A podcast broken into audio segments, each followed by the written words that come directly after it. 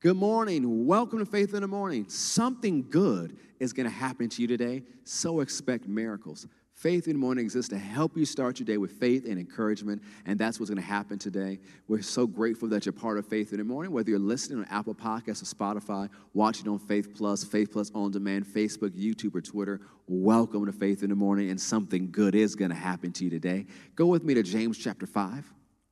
James chapter 5, we're going to start with verse 16. I'm going to read it to you in two different translations.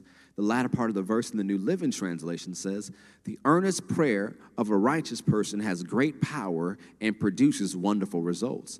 The Amplified Classic Edition says it this way The earnest, heartfelt, continued prayer of a righteous man makes tremendous power available, dynamic in its working.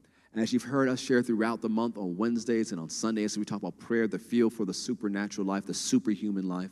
You've heard us share and you hear us share again that a life of prayer, a life of, as it says here, earnest, heartfelt, continued prayer produces wonderful results and causes supernatural power to be made available.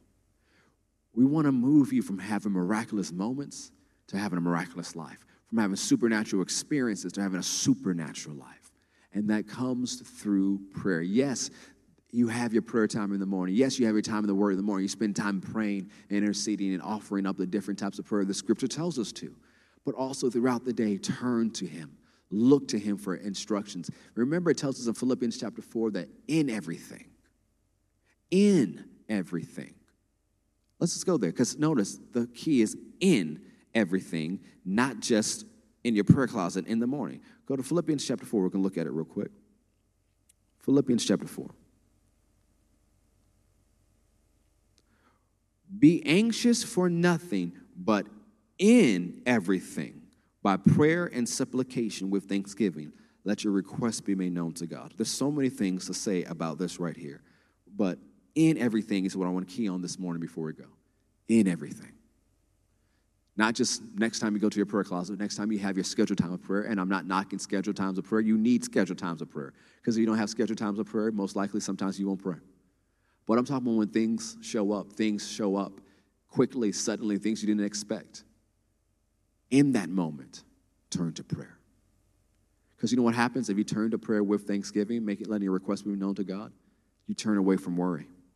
You turn away from anxiety you turn away from a trap of Satan called the cares of this world. In everything, not later that day, but in that moment, turn to prayer. Now you might say, well, I'm around a lot of people. I can't just suddenly drop to my knees and pray. I'm not saying you need to do that. But on the inside, pause to pray. On the inside, talk to God. On the inside, acknowledge Him and know He'll direct your path. On the inside, carry that conversation with God.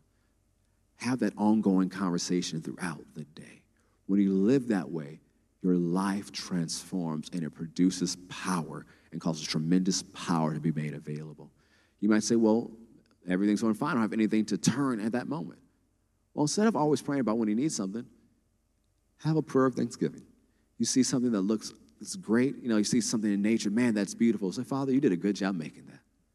It's continuing that internal conversation and living this way produces wonderful results and causes supernatural power to be made available in your life, and not just for you and your family, but for those you will come across in your life's journey. So remember, miracles are for you today. Even as we begin to wrap up this month, don't think that God is out of miracles. He has great miracles for you.